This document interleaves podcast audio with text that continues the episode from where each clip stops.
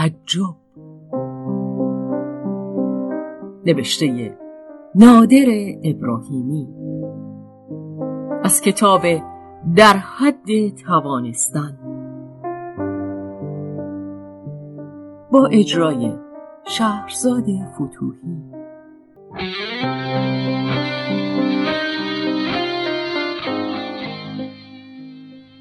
در حاشیه یکی از پارک های بزرگ شهر در خیابان امیرآباد مجسمه مردی است شاید از برونز یا فلز دیگر که روی یک صندلی سنگی نشسته است و به پارک نگاه می کند. او بسیار طبیعی است و کمی هم خسته.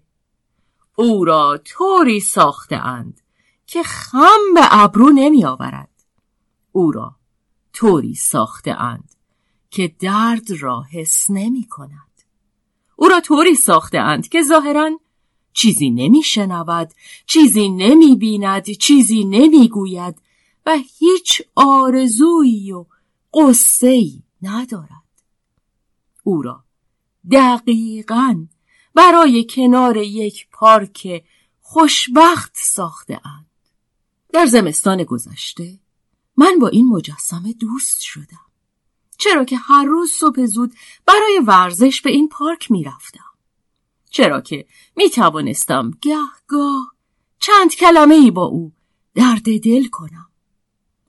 به رازداری او مطمئن بودم و او را به چشم سنگ صبور قصه ها نگاه می کردم.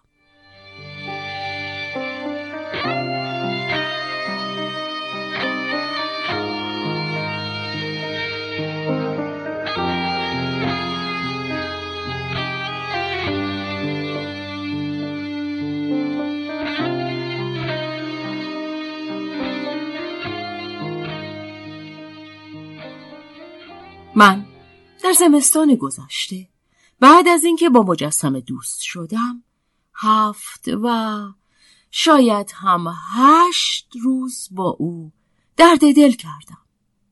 فقط هفت یا هشت روز و در آخرین روزی که با او درد دل کردم ناگهان ترکید.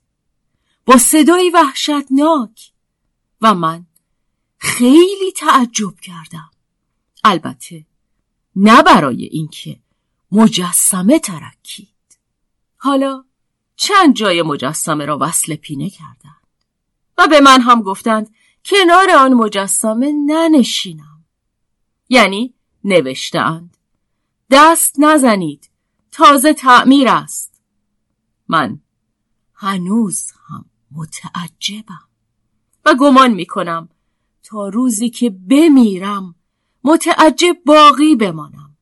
البته نه برای اینکه مجسمه ترکید.